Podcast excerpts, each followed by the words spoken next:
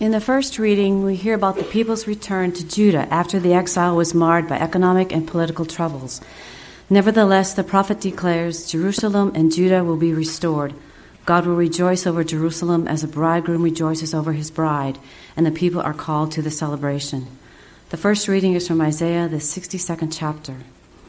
For Zion's sake, I will not keep silent, and for Jerusalem's sake, I will not be quiet until her righteousness goes forth as brightness and her salvation as a burning torch. The nations shall see your righteousness and all the kings your glory, and you shall be called by a new name that the mouth of the Lord will give. You shall be a crown of beauty in the hand of the Lord, and a royal diadem in the hand of your God. You shall no more be termed forsaken, and your land shall no more be termed desolate. But you shall be called, My delight is in her, and your land married. For the Lord delights in you, and your land shall be married. For as a young man marries a young woman, so shall your sons marry you. And as the bridegroom rejoices over the bride, so shall your God rejoice over you. This is the word of the Lord. The psalm for today is Psalm 128. Blessed is everyone who fears the Lord, who walks in his ways. You shall eat the fruit of the labor of your hands. You shall be blessed, and it shall be well with you. Your wife will be like a fruitful vine within your house, and your children will be like olive shoots around your table. Behold, thus the man shall the man be blessed who fears the Lord. The Lord bless you from Zion. May you see the prosperity of Jerusalem all the days of your life. May you see your children's children. Peace be upon Israel. The congregation at Corinth experienced division as people were comparing one another's spiritual gifts, thinking some to be superior to others. Paul invites this fractured community to trust that God's Holy Spirit has gifted them all perfectly for their mission together. The second reading is from 1 Corinthians, the 12th chapter. Now, concerning spiritual gifts, brothers, I do not want you to be uninformed. You know that when you were pagans, you were led astray to mute idols, however you were led. Therefore, I want you to understand that no one speaking in the Spirit of God ever says Jesus is accursed, and no one can say Jesus is Lord except in the Holy Spirit. Now, there are varieties of gifts, but the same Spirit and there are varieties of service, but the same Lord. And there are varieties of activities, but it is the same God who empowers them all in everyone. To each is given the manifestation of the Spirit for the common good. For to one is given through the Spirit the utterance of wisdom, and to another the utterance of knowledge, according to the same Spirit. To another, faith by the same Spirit. To another, gifts of healing by the one Spirit.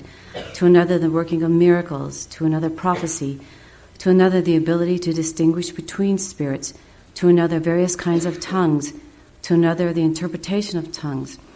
All these are empowered by one and the same Spirit, who apportions to each one individually as he wills. This is the word of the Lord. The Holy Gospel according to St. John, the second chapter. On the third day there was a wedding at Cana in Galilee, and the mother of Jesus was there. Jesus also was invited to the wedding with his disciples. When the wine ran out, the mother of Jesus said to him, They have no wine. And Jesus said to her, Woman, what does this have to do with me? My hour has not yet come. His mother said to the servants, Do whatever he tells you. Now there were six stone jars there for the Jewish rites of purification, each holding twenty or thirty gallons. Jesus said to the servants, Fill the jars with water. They filled them up to the brim. And he said to them, Now draw some out and take it to the master of the feast. So they took it. When the master of the feast tasted the water, now become wine, and did not know where it came from, though the servants who had drawn the water knew. The master of the feast called the bridegroom. He said to him, Everyone serves the good wine first, and when people have drunk freely, then the poor wine. But you have kept the good wine until now. This, the first of his signs, Jesus did at Cana in Galilee, and manifested his glory, and his disciples they believed in him. The gospel of our Lord. Years ago, when Johnny Carson was the host of The Tonight Show, one of those shows, he interviewed an eight year old boy. The reason he interviewed the eight year old boy is because this eight year old um, had rescued two of his friends that had been trapped in a coal mine outside his hometown in Virginia. And so he was kind of a celebrity in that town, and he appeared on the show. He got there, and Johnny Carson starts talking to the boy and starts asking some simple questions. They start exchanging, and before you know it, Johnny Carson had the kid kind of relaxed. You know, he just he had had a gift with that. And um, in this opening little interaction, it became apparent for to him and everybody that was there that this young man was a Christian. Some of his answers just disclosed that he was a believer. And so Johnny asked him, he, he said, Well, do you attend Sunday school? The boy said, Yes, sir, I do. Then Carson inquired, And what are you learning in Sunday school? Well, last week came the reply. Our lesson was about when Jesus went to a wedding and he turned water into wine. Well, the audience was breaking out with laughter. You know how simple it is that Carson can make them laugh over something like that. And as he always did, he tried to keep that. He, he, he kind of let you know he was laughing inside, but he wasn't. He was he, he, he had his face. Anyway, when he was done with that straight face looking kind of thing that he would do, he asked, And what did you learn from that story? Well, the boy kind of squirmed in his chair at this point, and he looked down. It was apparent he had never thought about that question. But then, after a moment's pause, he lifted up his face, and like a school child who was like confident in their answer, he said to Johnny Carson, he said, If you're going to have a wedding, make sure you invite Jesus. and again, the audience broke out with laughter, but this time it was a slightly different kind of laughter. It was a laughter that kind of said, This boy's onto something more than just that answer. At the wedding, which Jesus was invited to attend in Cana of Galilee, there was a great celebration. Weddings are. Two families were coming together, together. A man and a woman were delighting in love for each other and hope for their future. The celebration with family and community had been joyful probably for some days. But a problem they could not overcome developed. Their wine ran out. Now, they can't, like us, just say, oh, we need wine, and drive down to the store and come back with a pickup load. You have to grow the grapes, you have to press it, you have to let it ferment. You have to bottle it. You have to do all those things. They didn't have access. So this was a social embarrassment that they couldn't get out. Catastrophic. They were too poor, is what was being discovered. They were so, too poor to properly provide for their guests. It was also a symbol for a wedding to run out of wine was like an omen that there was little chance that this particular marriage would reach its full potential of the fullness of family and children and children's children and children. Running out of wine was an omen that maybe blessing and joy, well, it was not meant for this couple. Somehow, Mary learns of this problem. Mary approaches Jesus, a mother spoke simply and honestly and expectantly to her son. They have no wine. Woman, what concern is that to you? To me? My hour has not yet come. Now, when you read or hear this lesson in the future, remember a couple of things. You've heard this every couple, three years now for probably many years in your life, but going forward, try to remember a few things. One, that according to John's gospel, Jesus at this time had not performed not even a single miracle. He was about 30 years old. He had just gathered his disciples together, the baptism piece, and he, he hadn't even started. He knows that if he performs a miracle, that a clock is going to start ticking. It's like you just push the start on the timer, that that clock's ticking, and it's not going to stop until he's nailed to the cross outside of Jerusalem. As soon as he does something miraculous, word is going to get out. Crowds are going to start to flock towards him. Investigators from powerful places are going to be dispatched to observe him and verify him. Is this the appropriate moment to start his mission clock? Is this going to leave to the crowds rising up and the authorities pouncing and trying to take my life before that day in Jerusalem that's been assigned by even the stars? Still, the need for a poor wedding family is real. Mary saw it, and Jesus saw it. Still, an opportunity to transform despair and shame and a dark looming omen was real. Mary saw it. Jesus saw it. With compassion, love, and divine power, then, God in Jesus chooses to act. He cho- chose to supply the very best wine for the poor. He transforms despair, shame, and dark omens into wedding joy and blessing. And that whole last paragraph was not meant simply for the wedding, it's meant for all people. There's more. The wine Jesus provides comes from huge 30 gallon jugs that were full of water. Actually, at this point, they were somewhat, some of them were a little bit diminished of water. These large clay vessels held water that was to be used by faithful, observant Jews to fulfill old legal ceremonial washing. Even people in a week long wedding celebration, they had to honor the burdensome rituals of cleansing. That's why some of them were not completely full. They had been doing ritual washing since the beginning of their wedding ceremonies.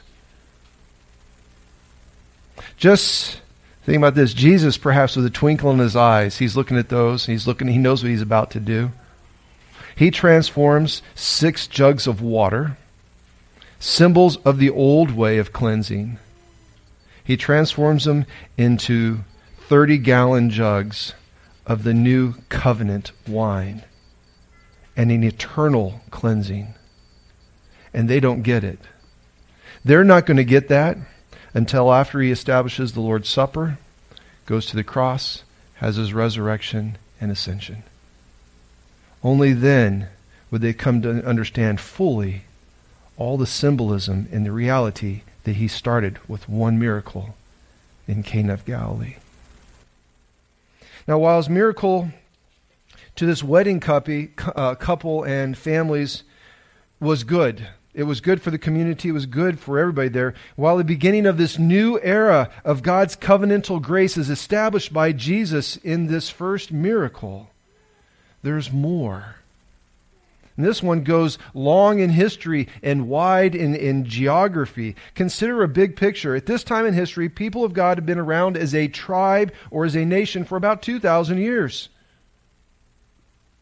think and picture of all the challenging things. And as I pictured this myself, I thought of a roller coaster starting with God at time and going down, and sometimes coming back up towards God a little bit, but then sinking down, and the slow path in time of diminishing hope and diminishing hope and diminishing hope. So think about this. A high point. The beginnings with Abraham and Sarah and a promise of numbers of people and, and land, a place to call home, a land. Then there's Isaac and Jacob. And then they sell out to Joseph. His brothers betrayed him and sell him out. He goes to his Egypt. And thereafter, some blessing with him comes years, hundreds of years of slavery in Egypt. And then out of that comes Moses, a little bit of a rise. But out of Moses comes a decline because the people are knuckleheads. They just are. They're not grateful. They're not obedient. They're just short thinking, backbiting, complaining people, and it goes down. 40 years in the wilderness. They come out of that, they get in the promised land, a little bit of bump up, and they get the land for one book in Joshua. It goes well. They, they're obedient, but there's hints that it wasn't because Joshua says you need to let go of the gods at the end. So there's a hint that they wasn't all quite together. But then from there, after Joshua, there's a rise of kings and Saul and David and Solomon, but that doesn't end well. They have all the work of the prophets throughout this, and that's not always going well. At the end of Solomon's thing, if the kings were so well, but the, divide, the kingdom divided. As soon as Solomon's son, and then it, there was a north and a south, that's diminishing. After that, there's Babylonian captivity. There's a return from captivity and a rebuilding of Jerusalem only to have it wrecked again. Alexander the Great comes rolling in with the Greeks and they, they conquer the whole place. And then after that comes Romans. They've conquering and now they're taxing like never before. So their culture has been attacked by Greek thinking and now their culture is being attacked by Roman um, taxations and oppressions. Think about how low the people were at the end of these years. The people of God are in bondage in ways that it's hard for Americans to even imagine. Fear for their daily living, hopeless they're in bondage to sin. They can't free themselves. They're in bondage to foreign armies. They can't free themselves. They're experiencing a poverty and a shame, difficult, dark times like it's hard for us to imagine. They are in desperate need for God and for hope and for restoration, far deeper than that wedding couple running out of wine. And to a poor wedding family, and for the whole Israelite people, the wine has run out. The wine ran out.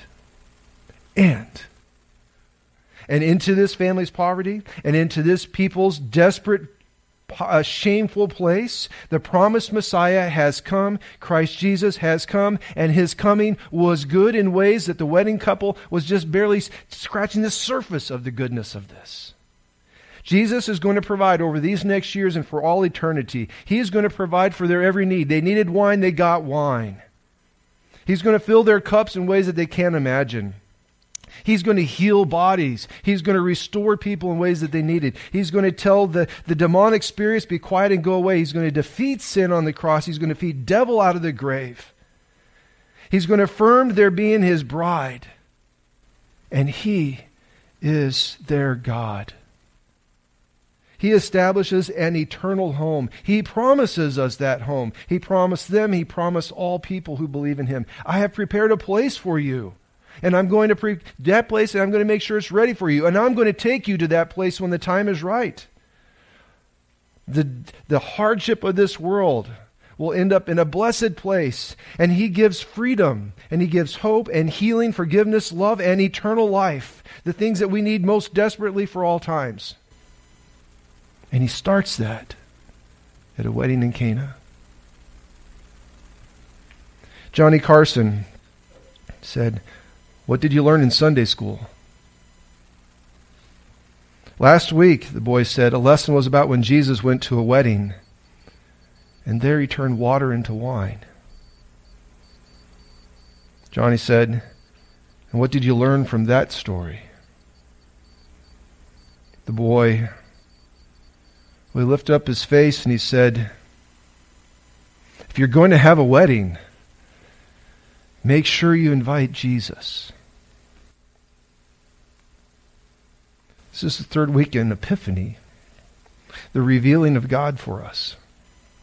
Friends, with the revelation we've received from the Christ child's announcement to the Christ child's birth, to the, the shepherds finding him, to the magi finding him, to his baptism being revealed as God, Father, Son, and Holy Spirit, one place, one time, going out and then starting ministry till right now his very first ministry, the healing of a human family. Men and women, and then all of the face of earth, his whole human family. Friends, make sure we invite Jesus.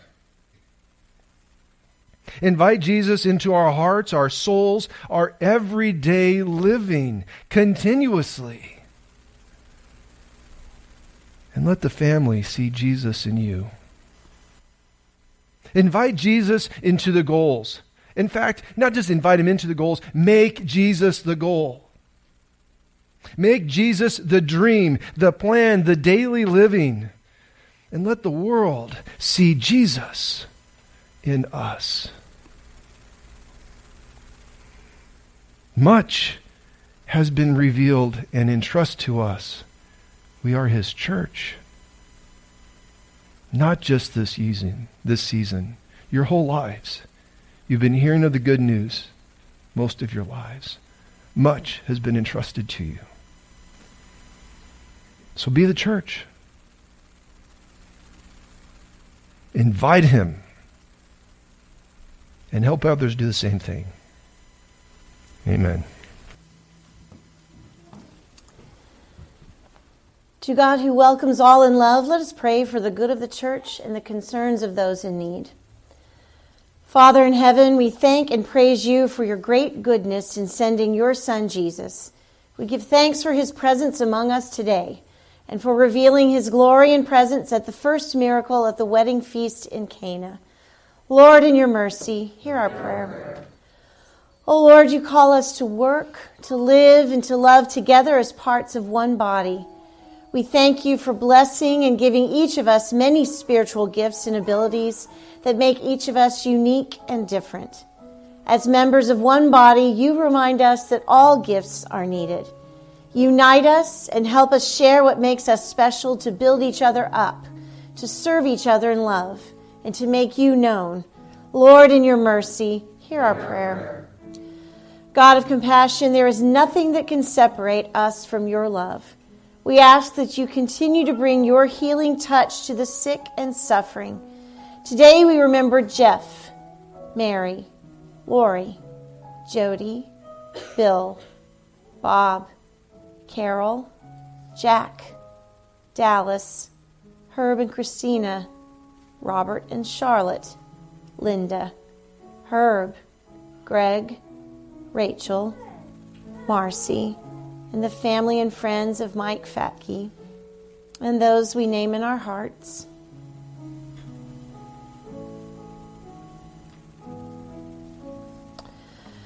Lord, in your mercy, hear our prayer.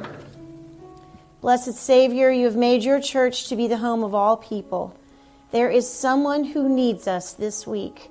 They need our hope in you, our faith in you, our love by you. Put their name and face into our minds and hearts now. Reach out to them through us. Maybe you will surprise us with a friend or stranger who is in need of a new relationship with you. Either way, work through us to bring them home to you. Lord, in your mercy, hear our prayer. We offer up these and all other prayers which are upon our minds and hearts. Accept these prayers of your children in the name of Jesus Christ, who lives and reigns with you in the Holy Spirit, one God, now and forever. Amen.